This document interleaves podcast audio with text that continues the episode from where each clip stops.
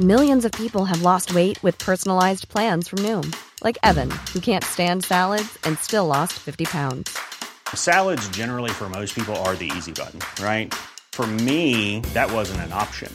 I never really was a salad guy. That's just not who I am. But Noom worked for me. Get your personalized plan today at Noom.com. Real Noom user compensated to provide their story. In four weeks, the typical Noom user can expect to lose one to two pounds per week. Individual results may vary. Vodafone is now Ireland's largest fibre broadband provider. We've got fibre broadband here in Dublin, here in Clifton, and now here. We could soon be powering this podcast you're about to listen to. So you can wonder on your computer from the comfort of your own sofa. Curiosity is everywhere on Vodafone, Ireland's largest fibre broadband provider. From €30 Euro per month, search Vodafone Gigabit Broadband. Terms apply, subject to availability and selected areas. Average speeds based on ComReg market share data Q1 2020. New customers only, subject to 12 month contract. Offer ends 22nd of November 2020. See Vodafone.ie forward slash fixed terms for full terms.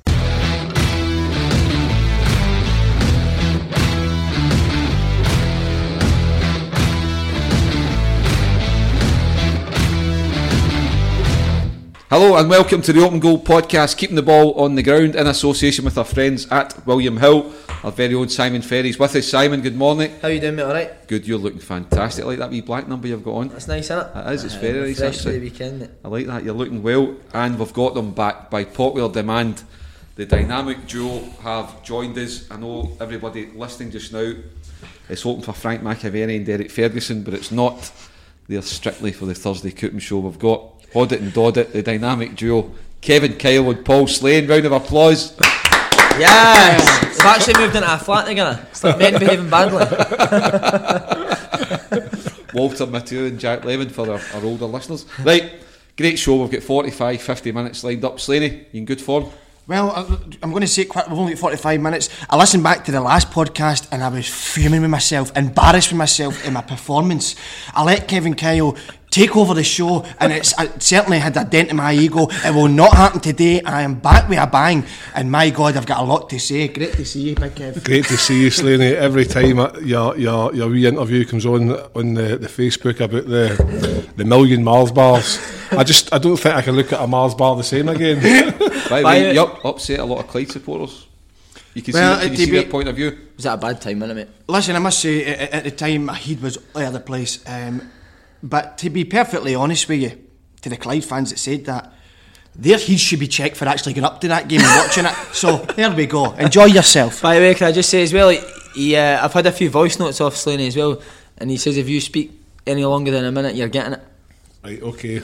So big, So- no hospital stories. No, no, no. Honestly, with the, with the greatest respect, we're not giving the monkeys about your appendicitis. Right, let's move on.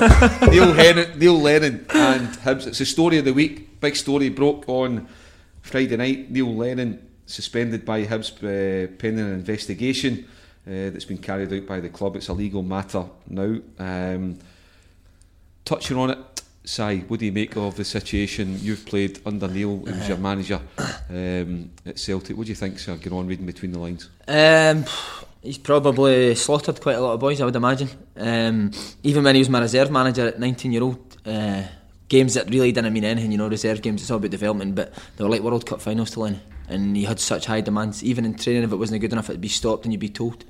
Um, obviously, the players can't take it. Uh, I don't know why, because at 19 we all took it. Um, because when he when he goes through you, he's doing it because he cares. He's not doing it to make you a worse player. He's doing it because he wants you to get better and he, he sees more in you what you're showing. Uh, and then on the flip side, when he gives you praise, as Slaney pointed out before it, it means something because you know that you've done something good that Lenny likes. Um, he's got really high standards, and it's probably too high a standards for for uh, for those boys at Hibs. I, I would imagine. What do you think of it, Slaney?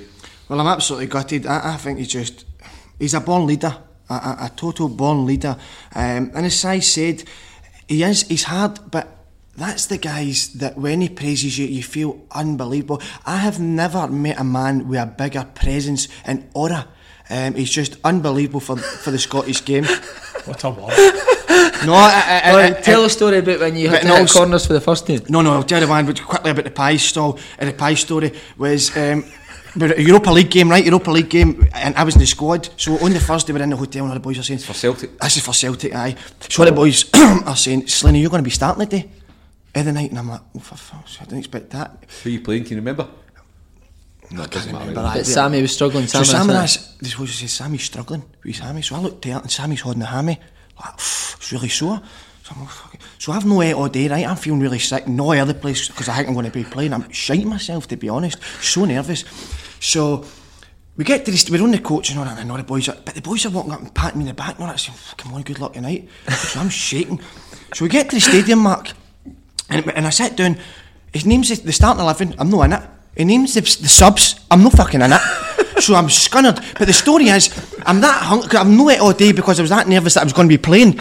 So I was that uh, that hungry. I run up to the players' lounge, and all the players' wives are there, and a few of the other players are there. So I eat a pie, a full pie, right? That's for the parents, that's for the, uh, the, the families not to enjoy themselves. So I ate a pie, and I was like, still hungry. Eat another pie, right? But the boys have clocked onto this. So the boys say, Slenny, eat another pie, there you go, eat that one. So they're feeding me this pie, eat three pies. So I'm there, like, my stomach's starting to get uh, ropey. And then so one of the first team boys come here with another pie, but it's in front of all the misses, and I thought, this is brilliant, they're all looking at me. So I ate another pie, four pies down, and so cutting that bitch, cutting that. Four pies. Four full pies, because I was that hungry, Mark. I hadn't ate all day because I thought I was going to be playing. What happens is, oh, right, anyway, anyway. Aye, so the next day in training, I was, we, we, we done short games and all that. It was the players that hadn't uh, played, and we'd done short games. Um, and then at the end, Melby went, "We're doing sprinting," and I went, "Oh no!" My arse nearly collapsed. My arse nearly fell out of my body. So what happened was, Mark, we done the sprints, and I swear my head went all dizzy. I was sick everywhere. Anyway, I was in the changing room, uh, cold towel, wet towel in my head, and Tom, Alan Thompson comes in and Slaney, the gaffer wants you now. So I'm walking up there like that, petrified, chalk white, and the gaffer's... at Lennoxtown, or? This is at Lennoxtown, Mark, aye, and, Le- and Lennon goes, why were you sick? I was one of the days. He was like, why were you fucking sick? And I went, oh, it was just, I, I had a pie last night and how many fucking pies did you have? I went, two. He went, how fucking many pies? Three. All the way up to four. And as I'm saying it, Thompson's in the background and Stitchy's laughing. So we got up to four pies and Lenny just pointed to the door and said, on you go. I swear to God, I have never felt anything like it, Mark. I swear to God. Four pies down. Sick the next day and Lenny found out about it. So it was disaster struck. And it was all right because I thought it was going to be starting. Uh-huh. So I didn't eat at all. Did you explain that to him though? No, no. Because to be perfectly honest, if I said to him I thought I was going to be starting, I think you're going to be starting. I didn't even know he probably didn't know I was even in the squad. Anyway, we'll move on. Big thing, but I should beat the appendicitis. that did put the same. That's the Kevin, punchline. give him a- give him a slap. Kevin, Kevin, do you have a- do you have a pie? Shut him up. Oh, I'm Tell wishing I the got end of that. appendicitis now. Listen to that. on, on that, Kevin, on the on the, the, the length to get back to it, whatever happens, and if we take it that Neil Lennon's not going to be his manager moving forward, I've seen some names being mentioned, but if you look at it with the greatest respect to some other people, realistically, they're not going to get some. It doesn't look as if they're going to get somebody better than Neil Lennon, somebody better, with a better CV than him coming into coming into the club. No, because I think getting Neil Lennon in the first place was a coup.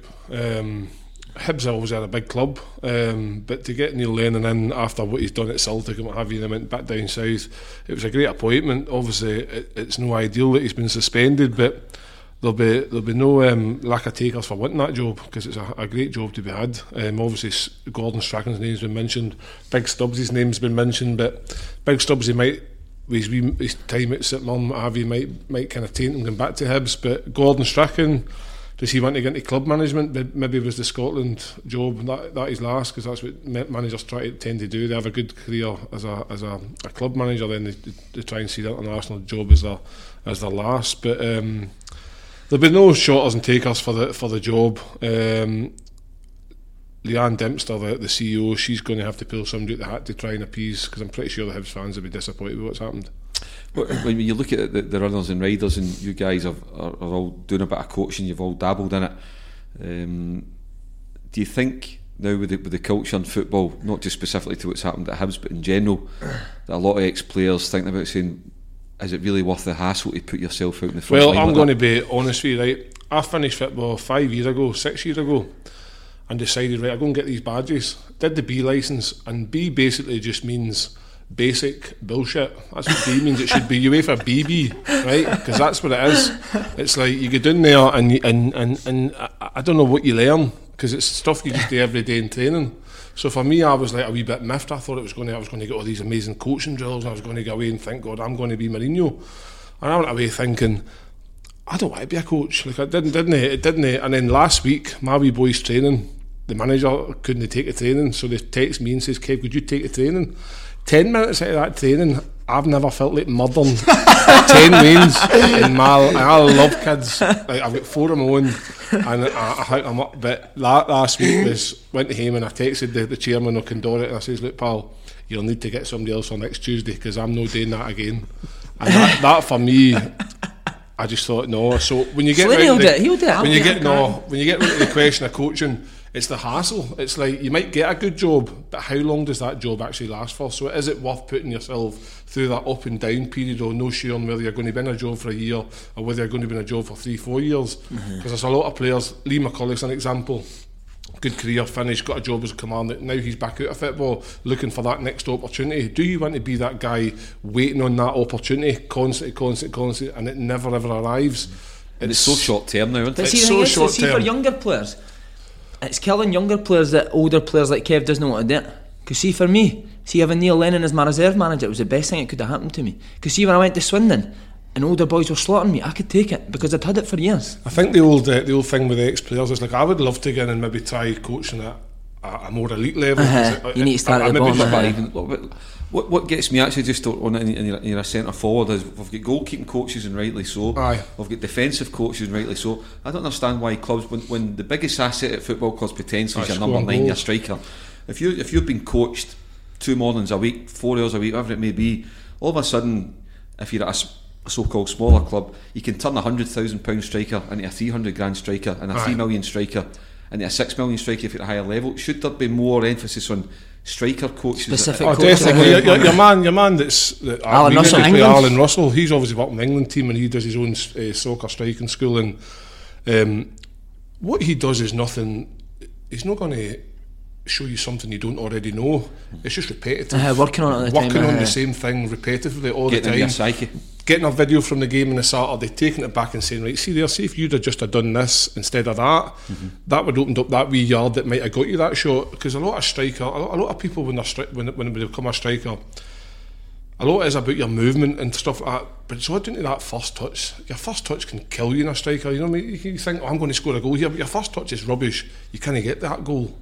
And a lot of it's just figuring out what the simple wee things that you're doing wrong and work on them because in all shapes of football, from goalkeeper right up to the front, it's all about repetitive movements, repetitive touches, constantly all the time. And if you can keep mastering, mastering, mastering them, eventually you're going to get really, really good at it and that everything becomes a wee bit more easier because you're not learning anything different that you don't already know. It's just working on what you know and making that to a point that it's it's it's clinical, it's perfect. And that's I think that's the difference. And like you say, s- clubs that are struggling to score goals, why would it not be worthwhile getting an, an ex striker to come in and say, right, our boys are struggling, watch them on a Saturday and come in on Monday and see what maybe you can do that might help them. But it's all down to finance in Scottish I think football I and know, things. like Lee McCulloch's got to do something like that at Dundee Hartson United. was doing it at Livy, wasn't he? Hartson w- w- was doing it at Livy, is as he said that the boy working for Gary Southgate um, as well. And you think that there could be some kind of role. Just getting back to the the stuff. I know you've worked under Neil, you've worked under Paolo Di Canio. Aye. What what other kind of ones have you had? Did you ever have any other managers or coaches where, if need be, they went right through you? No, they were only two, and they were my, my favourite two. I, I, I, I think as a player, you, I love knowing where I stand, and see with they two, you, you got that. You were never wondering, oh, does Ian Cadden Melody or Or speaking behind your back, Back- like Craig Levein said about the striker boy. At least I've told him his face. I've told the media. I'm See what Lenny used to say to us as well. uh, He, what he was good at is he would slaughter you, but see a couple of days later he'd pull you aside and he'd tell you why he was slaughtering you, and then he would he get you back up to it. But what he used to say was, see if you can't handle me shouting at you, how are you going to handle sixty thousand people shouting Great at you? point. And, and it's it's totally the truth. Um, and as I say, I think young players need people like that to be hard on them because that's what first team football is. It's men who demand high standards of you. That gets the best out of you. You See that certainly when, when somebody like Neil Lennon, and, and I remember all the first team players at Celtic said that it got them to play their very best the way he was with them. Uh, I, I- I think that is, and I, I just kind of believe that. I think this day and age now, Mark, it's certainly younger players and, and kids in general now. You can't say anything to them, and they're, they're bubbling or they're crying, and it's you're such a bad person. It's certainly the, the, the world's changed. Certainly, What about you and Gordon Dale? Would you take that Hibs job again? I think we, we certainly win with a chance with it. Certainly, Yeah, I what would be your so. philosophy? Well, I remember me and Gordon Dale done a session again, and Gordon Dale said, "Listen, this is man to Milan drill." So I think we'd probably each day we just go through club to club and tell them we're doing that. Um, I would just shadow Gordon Dale, but I, just back to the Tail, coaching. tail, Si. That's Ah, Pathetic that man. No, but just quickly. doesn't like it. No, rubbish. Um, just I'm going to make a very brief about coaches in, in Scotland, especially youth coaches who work in at maybe Celtic or Rangers, who are only in the academy, who, who are working community level. They've got an arrogance about them. Eh, eh, and and they've got this arrogance about them. They don't want to help other coaches. Now these guys have probably never kicked a ball in their life. But they're probably learning for other guys and they, they walk about with a swagger, they don't want to talk to other coaches. Are they that thick? Because because at the end of the day, we want to make Scotland good again. We want to make players good again. Love football. They should be talking to other youth coaches and helping them for it. I just wanted to get that wee bit out of there for these guys who are walking about with the Celtic and Rangers at community level. I'm now onto you. I know exactly what you're doing. So we'll see it for the future. I'll tell you right now, I am gunning for people of the. And Craig Levein is the greatest man that's walked Scottish football. I'm telling you that right now. He is gold, isn't he, Shy? Media gold this season. Thanks. Well, just on, on that, if we finish off night, and we've got two brilliant topics to keep us going on the Open Goal podcast. Keeping the ball on the ground in association with our friends at William Hill. Before we finish off this one, Kevin, again, if we take it that there's going to be a parting of the ways between Hibs and Neil Lennon, Brendan Rodgers said yesterday that Neil's got a CV that means he could walk into virtually any job, he'll not be short of offers. Do, do you agree with that? I agree to, to some extent. In Scottish football, you could walk into any job, but down in England's a different a different matter because I don't think the English football see Scottish managers in the same light as we see our own managers. Um, Neil Lennon went to Bolton, and I don't think he had the most successful time. So there'll be question marks asked. He's got a fantastic footballing career. He's got a fantastic managerial record up here in Scotland, regardless of what's happened at Hibs. But the questions will be asked. But I doubt, I, I don't doubt for a certain a second that somebody somewhere will take a chance on Neil Lennon, and I'm pretty sure that it, whoever does, they know what they're getting. And he's a, for me, like for me, he's a manager that these boys obviously they, they, they, lucky to work with him. He does seem to come across as being very, very passionate. And like you say, that only gets the best out of players like these, I've already said. But see if, see if you can deal with that, Neil Lennon shouting at you and telling you what to do, and the pressure does get too much to you, then the level you're playing football at isn't the level Yeah, for you. should be, yeah. And that's just how it is. Point. And that, Yeah. that, that's what it is. If, if I remember when Peter Reid shouted at me or even looked at me, I was like, "Oh my God, who's he looking at? What's he looking at me for?" And I remember like I had I was scared of him, but I wasn't scared that I couldn't speak to the guy. I was scared of him because I had the absolute maximum respect for the guy Didn't want to let him down. did not want to let him down. So when when he's barked, I was like, right, what what's going on? You know, you just that's the kind of aura that he had, and I'm pretty sure Neil, because even I don't know Neil, Neil Lennon personally, but the times that I've maybe shook his hand after a match, or whatever, I, I felt a wee bit of presence about him. So. He, he, he comes with that, and some of these young players at Hibs clearly can deal with that. So it's a similar situation to what's going on at Cardiff with Craig Bellamy. He's probably grumbled at a few younger kids and they've took it the wrong way. But that's just how football is. If you don't like it, you don't like that environment, go and go and go and do something else that's nobody shouts at you. But but it seems to be now that there seems to be a culture in society and, and lots of workplaces where there's HR departments, there's, there's proper proper processes that, that, that you go through where, Ah, where football isn't what it was when you guys were starting out 15, 20 years. It's totally changed and, and rightly or wrongly it looks as though with the society we're in and the workplace, football dressing rooms, football clubs, where actually managers, coaches, players are going to have to change to fit into the culture. Aye, we are now turning rather into than, the- we are now what I mean? And I, I don't think that's a good thing. No. if you want to be in a job and, and, and working, you're actually going to have to alter to fit into to society now, a footballing society. I just think that, that like you say, you've summed it up perfectly. Our footballing world that's been around for hundreds of years is now turned into the workplace. That mm-hmm. the guy who goes to his work that tried to be a footballer at some point in his life and didn't quite maybe get the break or wasn't good enough and opted to go down a different path and has to follow certain legislation through the workplace and unions and things like that. That's what we're turning into. We're going to have players come to the union and say, "No, by the way, my gaffer shouted at me last night and he swore at me. I, I don't, I didn't like it. All right, okay, I'll go and hear a word with your manager." Like, seriously, is that is that what football is? It's only the manager trying to get the best of you because it's a results-based business, and the manager wants to win at all costs to keep his job and to keep his players performing well, and everybody be happy and win from And this. see, Exactly, because managers don't. Managers it's players don't get sacked. It's managers. Managers. Five six But games see, you go out the door. see Alex Ferguson and Brian Clough in these times, they wouldn't have existed. No. Great managers wouldn't Ah, have happened right. because they wouldn't have got to manage the way that they managed. And that's a sad thing for me, I think. And um, I think it's a perfect opportunity now for see people that never played the game. I think Yeah. now's a great time for them to get into the game because they've not got what ex pros have got. I don't know. I think they do. They are better with kids, the kids of today, Yeah. because they've been taught in these courses how to deal with. You can't do this. You can't shout at them. You can't, and that's why they're they're getting into football more now for me. Okay, that was a great debate. Enjoyed that, and uh, we'll keep an eye on what happens with with Hibs and Neil Lennon. We hope whatever happens, it, it all works out well for all parties. Okay, next topic: local youth are they better off abroad? A lot of headlines down south with the 18-year-old Chelsea player, England uh, youth player as well. Callum Hudson Odoi, uh, he is looking to get to, to Bayern Munich. Looks like he's handed in a transfer request, trying to push the move through before the transfer window slams shut on Thursday night. They're talking about Bayern Munich looking at something in the region of 40 million quid um, to buy him. Uh, what do you think of that kind of situation, Si? Um, he's obviously the boy Jadon Sancho's kind of who they're all looking at now, aren't they? Yeah. But for every Jordan Sancho, there's a Dale Jennings. I don't know if you remember Dale Jennings. I used to play against him at Liverpool. Tranmere. Uh, he went to Bayern Munich. Aye. Never worked out for him. Um, and now see the boy Hudson Odoi. I watched him play the other week. Wow, what a player he is. Uh, but I just think now, see if he's playing at, Ch- at Chelsea now. Good club, good manager. I would stay there if I was him.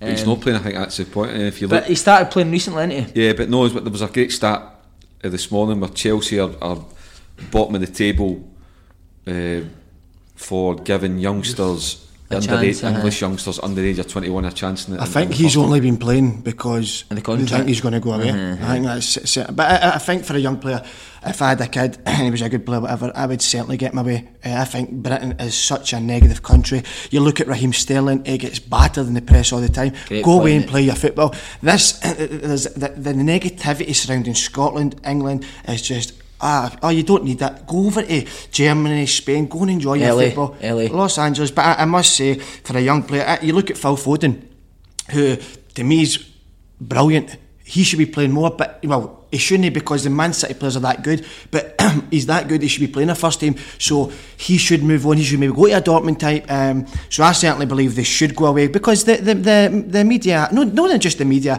the fans, the people are so negative, and that's not Mate, you think Phil Foden should leave Man City? Guardiola coaching him I every know, day to go I- to no, it's a great point you say, Si, but I just think he's that good, Phil Foden. Now, the, the Euros will be coming up, the World Cup's obviously coming up whenever years, but is he going to miss it because he's not playing? The boy Sancho will be gone. Um, so I, I don't know, I know what you mean, but it's working with Guardiola, maybe a few years down the line he'll get It's, a chance. it's, a, it's a it's a it's a catch situation where great point if Phil Foden was to leave Man City, which sounds ridiculous, and say he went to Dortmund, played every week, and they raved about him, does he become that next Pulisic who then goes back, Back to to- Chelsea for 50 million? does he really need to leave a club to showcase what he can do week in, week out on the big stage? Because at this moment in time, he's just sitting now on the sidelines at City waiting for somebody to get injured Well, or get suspended and then get that opportunity. But even when he gets in and gets opportunity, plays five or six games, and then say David Silva comes back for an injury, he's at the team again. It's it's hard. It It's, happened with Kevin De really, really- Bruyne. That happened with Kevin De Bruyne. He was at Chelsea, left, went over to, was it Wolfsburg he went Uh-huh. to? And then he was just brilliant, and then he's come back, and then Man City signed But him I, I always think, and I always have, when I was at Celtic, you know, people make excuses he's not playing because the, the guy ahead of him's too good. See if you're good enough, you Yeah, will be I playing. know, you will play. Believe You're me. right, you're right. We all used to sit and say we should be playing. It's me, Big Charlie Mulgrew.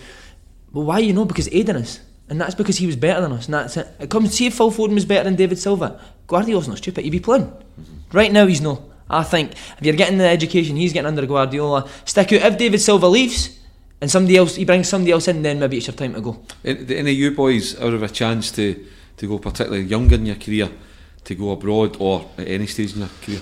Eh, I had a chance to go to uh, where was it? Borussia Mönchengladbach. Wow. uh, on the back of. Uh, You look like a big German to You'd have been massive there. I'd have been huge. You- You'd have been a star. I'd have been like there. the Jan Koller. Jan Koller, Jan, right. Jancker, Sorry, what was it? Big Jancker, Jancker. Castle Uh, Jancker. no, as well. I think Czech it's- Republic boy. It was doing to like a few Scotland 21 appearances, um, playing Was that quite when well. Rainer Bonhof was in Rainer? Bonhof. Yeah. And then Rainer phoned me one night and says, uh, what was this the contract situation? He says, there's lots of interest in Germany. He says, Gladbach, Cologne, and there was another one. And I was thinking, oh, yes, this, this sounds great. You know, it's something different. At that time, Sunderland won the Premiership. We were a big club as well, but I had that mindset that I wanted to play. Could I see myself replacing Niall Quinn and Kevin Phillips anytime soon? No, particularly. So it crosses your mind, but then Sunderland How, came how back. far did it get then? It got to the point where I was in like You bought a a German private strip. conversation mm-hmm.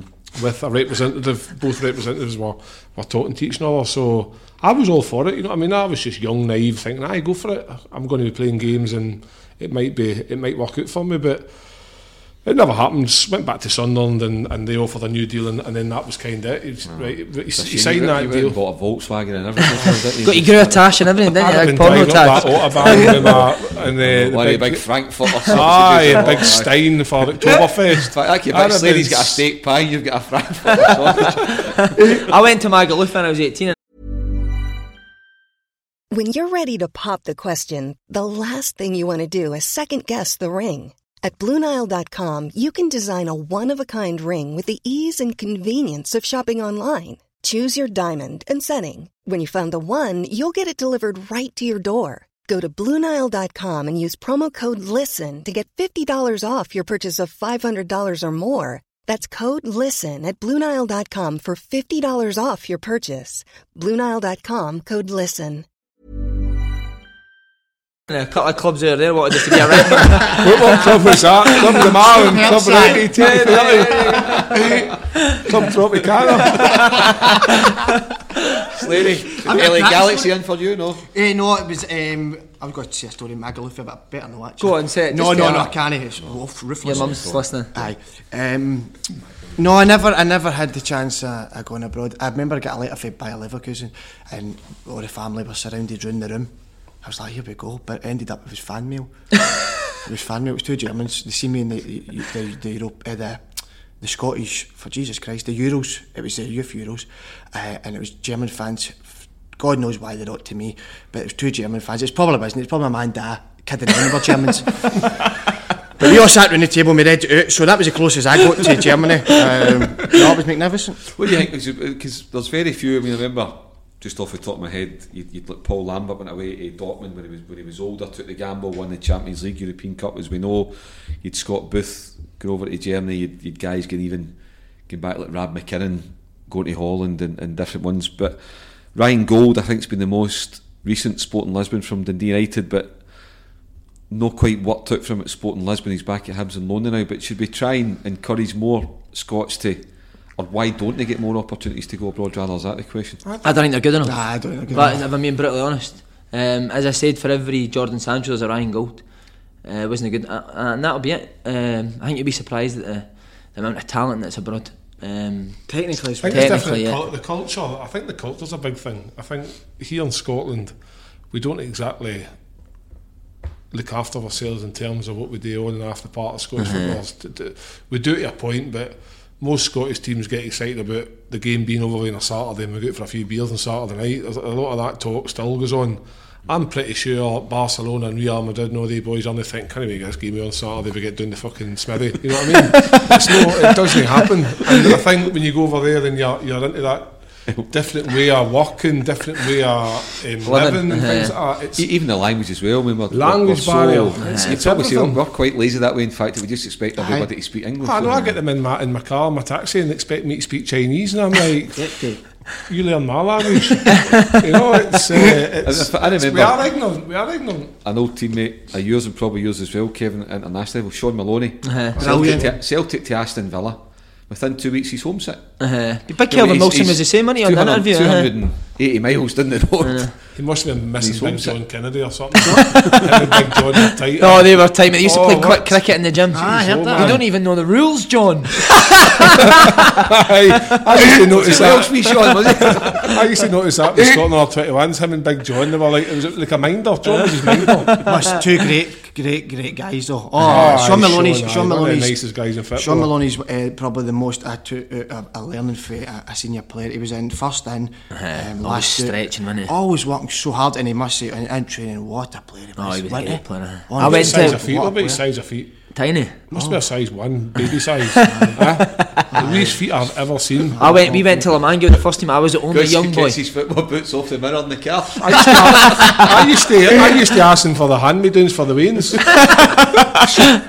Honestly, I went. We went to La Manga, right, Gordon Strachan. I was the only young boy there, and uh, Strachan put me in a room with Shaun. I've never seen somebody so angry to be in a room with. Shaun had to go in a room with me. Was it He Reggie just- with you? You could just tell he was. Aye, sick. Uh-huh. You're a young boy, he's a senior pro, uh-huh. He Oh, it, was, Oh, it must have been the worst well-spoken, week. He's Shaun. like, I, uh, I used to get that all the time. he was in bed at eight o'clock, man. I was fucking going mental in the room, man. Aye. Here, I swear to God, I get caught. I get caught up with the, the first team one day, uh, Friday before a league game, right? And I get into the lift at Celtic, walked into the lift, and the lift was full of all the players. And when Yama said to me, he was like, "Why are you here?"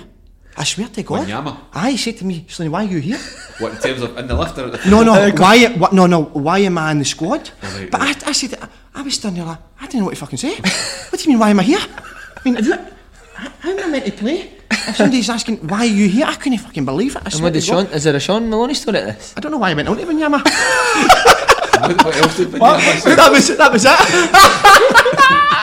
Must have got them two mixed up because they look similar. Is that what it was? Or did Victor just hand you a pie until you got the lift? no, I was, I was because your story with Maloney didn't want you there. I swear to God, he, he, he was he just couldn't believe that I was in the squad. I don't know how I got to that, but I don't know either. Maybe a fair point. What about your uh, coaching at Boca? I mean, you've been abroad doing your, your coaching over in the States. well, it was it was a breath of fresh air with the kids over there. I swear to God, they we're scared here, right? And this sums up. When I was younger, right, um, Mark. Sorry for I, I feel that I'm talking a lot today, but I love all that.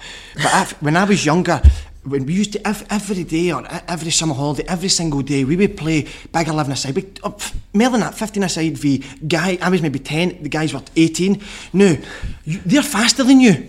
They're stronger than you, so you need to come up with a way how to get better than them. No, see now in Scotland, we don't want a kid going up one year. Oh no, in case he gets hurt. Over there, they play in the street football because they don't have academies as such. They're, they're, they're playing in the streets up until they're 15, 16 when they get took in, and they're just football's everything to them. They want to make sure their families are secure, um, and, and football's absolutely everything. So the mentality, the hunger, they're like wild animals who are hurt, They're hurt. who are hurting, uh, who are starving. They're like wild animals who are starving. Jeez, oh. Honestly. I don't know what you're thinking out there, listen at this, but certainly you should just see the, our faces uh, in the sugar. I don't know what you make of that last 45 seconds. Jesus! I genuinely don't. I think, I think we should move on. We're on the Open Goal podcast, keeping the ball on the ground in association with our friends at William Hill. We've had a terrific opening 30 minutes. Uh, we've covered a wide variety of topics in the company of Simon Ferry, Paul Slane, and Kevin Kyle. I'm Mark Guidi. We've got two uh, topics to go and 15 minutes left, so stay with us. You won't want to miss it. Okay, closing stages of the transfer window.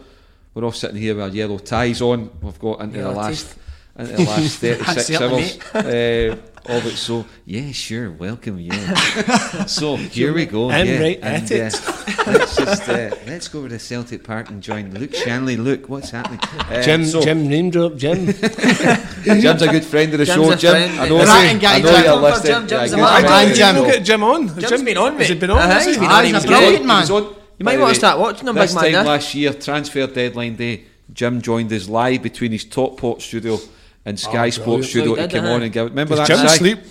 Top man, Jim White's the He's top taking man. something, mate. Does he sleep? Because he like he, he's on Talk Sport in the morning and he's on at midnight doing the Sky Sports News. I know. It's all part of the retirement plan. Yeah, he's, he's looking great. He's a good pal of the show. Right. Uh, closing stage of the transfer window. We're looking at it. Might be still a bit of business done. What we do know is Rangers two big bits of business. Steve Davis um, and Jermaine Defoe. Both guys didn't start on Sunday. They did start on Wednesday night. Kilmarnock Rangers lost. Didn't start on Sunday. They beat Livingston comfortably. What do we read into that, Kevin? Uh, I think down to probably a bit of fatigue from the game on the Wednesday and then the pitch at Livingston, two actually tough parts in, in the space of four or five days. And having uh, Jermaine Defoe, especially, not playing as many games, I think it would just be a case of, of resting. I, I think looking back now, it might have been better just to keep the Rangers team as it was against Kilmarnock initially, and then maybe look to bring in Defoe and Davis into the, the Livingston game. Because although Jermaine Defoe scored on the, the Wednesday against Kilmarnock and didn't really play particularly well, it's because the Rangers team didn't play particularly well. You- You're only as good a striker as the service you get, and um, But no, I just think that um, it was more down to the pitch and too many games in one week. You know, it's it's not a sprint; it's a marathon here. You, you've played at Rangers. You've, you've been, albeit it was at the time when the club was in the lower divisions, but they were still getting fifty thousand. The stadium was still packed. We were talking earlier on about the mentality of being able to handle that. What light is it, you know, playing for Rangers and, and, and having to cope with it? I think um, when I when I went there, I, the Rangers fans were um, obviously vocal, and, and it was forty odd, fifty thousand every other week. But I didn't didn't phase me as much because I had experience of that before with, with Sunderland. And Jermaine Defoe, Steve Davis have got um, experience of that. But the likes of Joe Worrall there, who's maybe never experienced 40, 50,000, makes that mistake the other week. There's a wee bit of pressure on him now to start performing, and he could easily give away a penalty on, on Sunday at yeah. the, the, the last minute.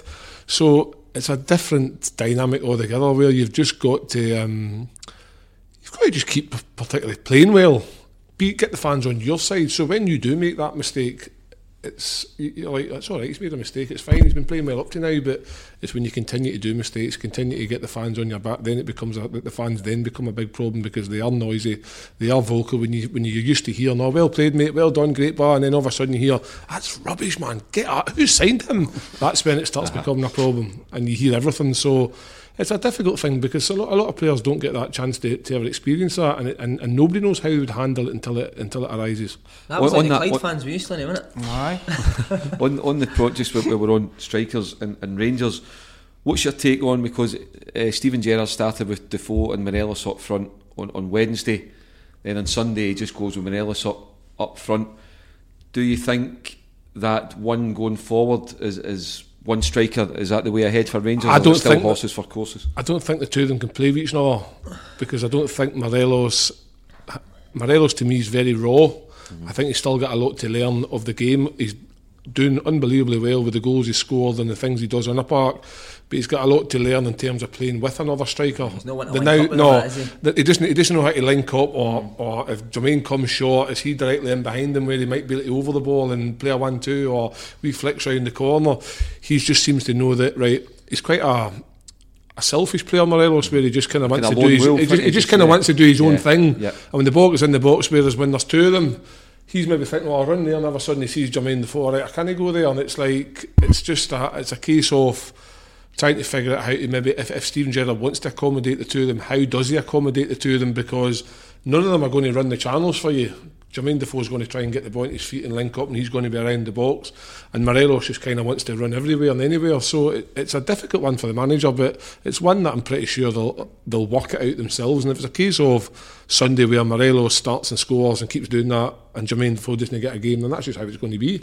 I suppose as well with, with 15, 16 league games to go, he's going to need everybody, isn't he, between now and the end of the season? Uh, I think as well at Ibrox, more might play to it. Yeah. I think he'll be home you know, I think Steve Davis at 35 now coming up here, it'll, it'll shock him the pace of the league. You know, he was here when he was what 30 maybe.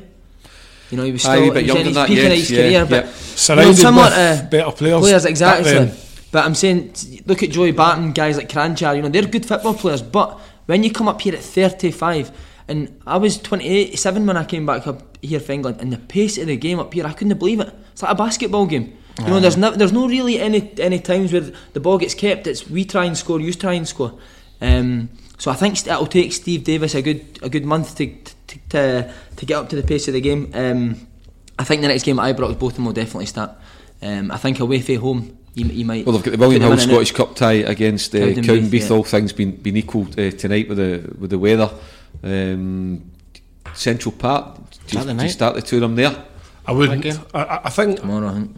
I think that um, the the Kilmarnock game, what disappointed me the most was Rangers' best player that night was Kent. He was the only one trying to get down the line, get balls in the box, and then he played with the three kind of central midfielders on a kind of diamond shape. So there wasn't really any attacking width uh-huh. for the two strikers to get opportunities to score goals. So it's he, he played Jack, he played um, Arfield. Arfield and Davis, Davis uh-huh. and the three of them are going to run down wings and cross balls and so that's where Rangers struggle. So tonight, will he play the two of them down at Central Park?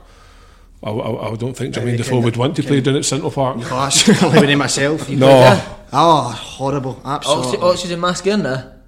Prob- no, I don't think so. I, I remember game. I felt sick for the start getting in there. um, I must say about um, Candace, I think Candace But I think he's very underrated. You Uh, know that. yes, yeah. I think he's, Terrific, he's isn't he? got so he's delivery. got so uh, good quality. And him and Tavernier link up great. So for for the game against Kilmarnock, I think Gerrard did get it wrong. And it's easy to say that now. If you've got Davis and, and Defoe coming in, you're going to think we will start them. But Yeah. he did get it wrong. But that being said, I think Candace and Tavernier are absolutely great. And the Like thing that. is, well, Barisic never played against Killie. I mean, you watch him against Livingston, he puts about five balls into the, the I box. like Barisic. He's a good, good Yeah, player, good Barisic. and back. Joe If you- Worrell, my God. If you're going to play a diamond in the in the middle of the pitch, you can't. Uh, for me, Andy Halliday at left back. You need a left back who's going to get up and play almost as a winger and put crosses in the box. If you've got Defoe and Morelos playing, you need wingers to put to put balls in the box for them.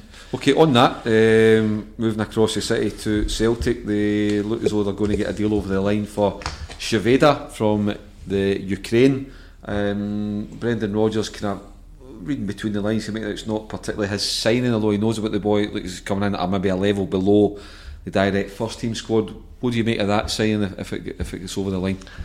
Well, I, I'm surprised at it um, because of the amount of wingers they've actually got. So I don't think it, he'll play a lot. But again, um, Johnny Hayes, he's, he's not going to play for Celtic and a couple other ones. So maybe in, in, maybe next season it'll be his time. Um, but I find that I, I find that a strange. Unless this boy's really really good, then I could see it. But they certainly know the position they need.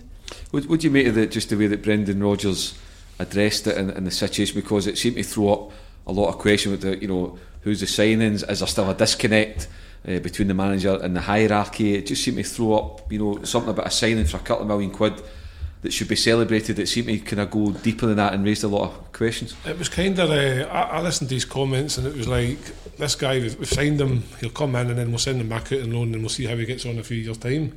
So it's if to me, is like he's no signed him. It's- he's been- Ah, if, you, if you're reading if you're reading the manager's comments, you're you're hoping the manager's going to turn around and say, "I've been watching him for the last six months.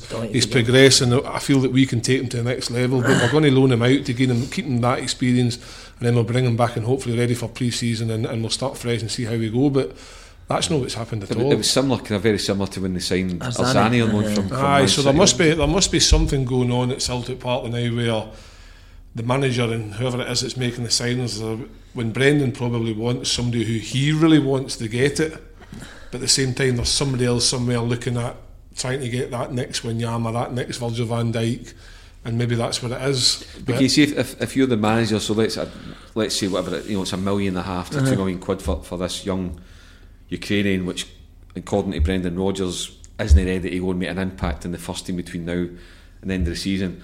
If his priority is to try and bring in a quality right back to go and play now Yeah. to help Celtic try and win the league and try and win the Scottish Cup and try and you know if he's eligible to play in Europe against Valencia, would there be a frustration if you're the manager saying, well, rather than that a million and a half going to a development player now, I'd rather all in towards me getting a right back that I want. I know, I know what you're saying about Brendan Rodgers' comments, but when we were younger and if we signed like an 18 year old for a million pound, the manager would never be speaking about him.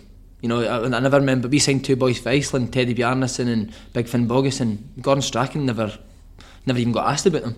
Um, obviously, these days managers are getting asked about everything. But the one that, but if you're, if you're They were talking bought about for the money. spending level, but Uh-huh. they, won, they won the over a million and a half. Uh, it was good the money. They, they did pay a lot of money for the boys. I remember two it. Icelandic boys, Uh-huh. Um, Hopeless of both of them. You very rarely, I, I think very rarely in management now would a manager be interested in an 18 year old signing. You know, I wouldn't even get asked about. I don't think. I just think with tra- Celtic's transfer policy just now, they're asking everything. You know, the boy's 18. Boys coming to a club at 18 all the time, and the manager never gets asked about it. Uh, I know what you're saying, but I don't think paying 1.5 million is going to stop them paying the money for a 4 million right back.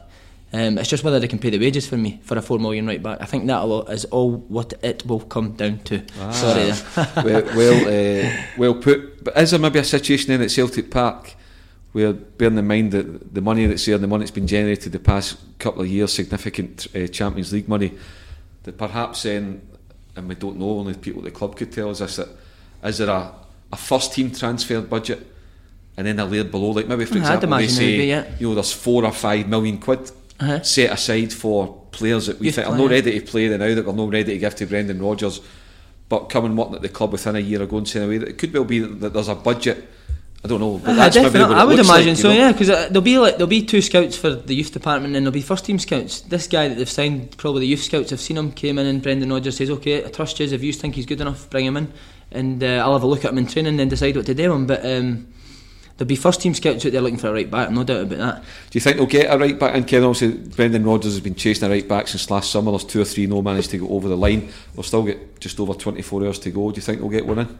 Oh, they'll be trying, um, but I don't think Brendan Rodgers is the type of manager that'll just bring in somebody for the sake of bringing somebody in. Um, they'll need to be better than what they already have there. Um, so it'll be it's a surprise to anybody whoever comes in at Celtic at right back in the next 24 hours. Um, I don't even know who what right backs are available or That's which the. To ones. see if you like- do bring a right back in, Borussia you've Dortmund's got, guy, some guy, Borussia Dortmund's the latest one. right. But see if you this bring a right back in, you've then got Lustig, Gamboa, and Tony Ralston sitting no playing. Are playing. they to know a contract? Four right backs you'll have at the club. do you know what I Lustig mean? and Gamboa, I think they're out of contract in the summer, maybe. So maybe they're going to just wait till the summer and end it. Which is probably good um, financial sense, Kevin. It would be save money. The thing is, as well, Mikael Lustig's a Swedish international. Yeah. Do you know what I mean? It's not like you've got a wee. Right, so you need 18-year-old somebody- playing at right Listen, back. there's no doubt Lustig's a quality player, and, and considering he was signed in a Bosman with Neil Lennon and Johan Mjällby, what, seven years ago Uh-huh. or something like that, been he's been a great Uh-huh. servant. But again, if you're assessing it and you're Brendan Rodgers, if there is a weak link, you're probably looking at Mikael Lustig, and maybe part of that reason is because the standard's been set so high in the left back area by Kieran Tierney, you're trying to, to get somebody on a par of that, which is going to always be, be, be very, very difficult. If they want to get a quality right back in, then their back four, including goalkeeper, whether it be Bain or Gordon, is a very, very strong back four, a well balanced back four. But at this minute in time, the left side inward is balanced and great going that way, but the right side's just lacking. So I don't know what's going to happen, but I would like to see a right back in. But again, I wouldn't like to see Celtic going and just spend the money for the sake of adding another right back who isn't going to be any better than what they've already got. By the way, did Benkovic get injured? Or is he out for the season? Aye, they, they, they assessed him just now, so it could be a long term one. So maybe they, assessed. they, they maybe centre bring a half. centre half in then, I You've don't still know. got, well, you've got Aya, you've got Simunovic, I think Ajer, I, I like, there's something about Ajer I really like. I like him as well, Sonny. Aye, I like. I, I don't. I, even on the ball and going forward, I think he's. It's great to see a centre back driving on, especially in Scotland when teams are going to sit back. No, I really like that boy. I would like to see him get. No made a chance. Had a great chance at Celtic, but I'd like to see him playing every week. Right, we've got the last two minutes, and we've got just over 24 hours of transfer window to go. Um, any clubs in particular in our top flight in the, the Premiership need to strengthen, need to definitely get one or two bodies in Kilmarnock. and get it over the line? Your old Kilmarnock's club a good Hearts, shout, Kevin? You think they're okay Hearts, now? Do you need Hearts one did a two? huge recruitment there in the summer. They Yeah. must have signed about 10, 11 players or something. So, um, un- uh, unfortunately, this season I've not been up to see Hearts. I'm waiting for an invite, Scott. uh, so, uh, I'll. Uh, so, I can't really comment too much on Hearts, but they're very up and down. So, that would indicate that they're scoring goals. I think they seem to be all right. With it's, it's the other end. So, um, I'm not too sure. St Mirren, Dundee, they could David players in just to try and give them something to give them a chance. Hamilton, they never ever sign players anyway, so they were relying on bringing some youth players through. Um, but they'll all be trying to get that bargain because Scottish football is no lace with lots of money, so they're all trying to get a, a loan in or a, a free transfer or somebody looking to come and gain some experience. I would always use the loan market because you're getting players that can come and experience what playing first team football is really like. A point to prove. People that are hungry want to want to prove the team they've left that they, I want to play for your first team. So I would be looking at the loan market and seeing who can get in. But I'm pretty sure that the 12 managers are all actively trying to get somebody in. Slaney. Well, the biggest recruitment needed and a must is Sportscene and the BBC. I'll tell you right now, Michael Stewart, Stephen Thompson should be replaced, and the numpty that presents the show should be put out. And I'll tell you. Cy Ferry, Mark Guidi should host it. The, the, the open goal have created a buzz. Scottish football, the football's actually great again. This has made people love Scottish football again. That show is a disgrace to the game, and I'm seriously now, a total disgrace to the game. Mark Guidi, Cy Ferry should be hosting it, and Kev, you fight I left you, no chance. Now, after the game, we're going to take you out the tactics um, screen, and me and you're doing the tactics for the wee bits, and you know lots of people, Mark, boy, they could come in, uh, we get a crowd in as a crowd proper starring. crowd in as well, and it'd be absolutely bouncing. A Sunday night would be the night you want to sit on your couch and watch it. But at the moment, in a Sunday night, you would do anything not to watch it. It's dross. Well, I have to say, I think Sportscene's a right good product. I do like, I do like Johnny. He he does a fantastic job. Keep up the good work, Johnny. We're all away for a pie supper with Are Slaney. for- are we going for lunch? For a, I'm with you for on a, it. for a lunch. I'm going for a four pie. I'm a- we're going for a, pa- a pie supper and a big German Chai.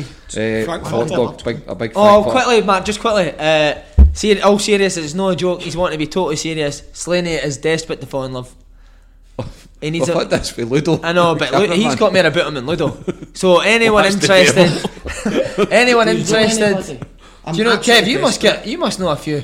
What age are you? 27 years old. Gorgeous, Sexy great hottie, no person, thanks.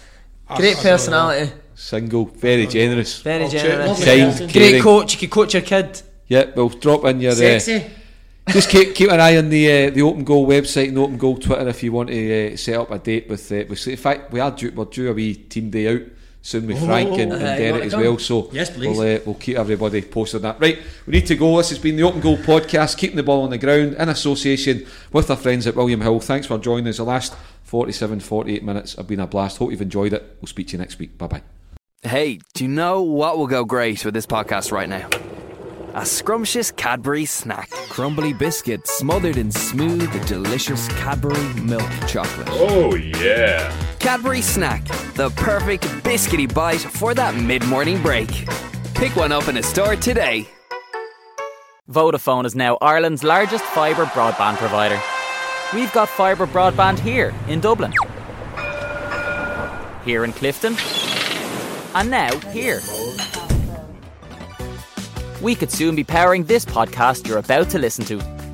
So you can wonder on your computer from the comfort of your own sofa.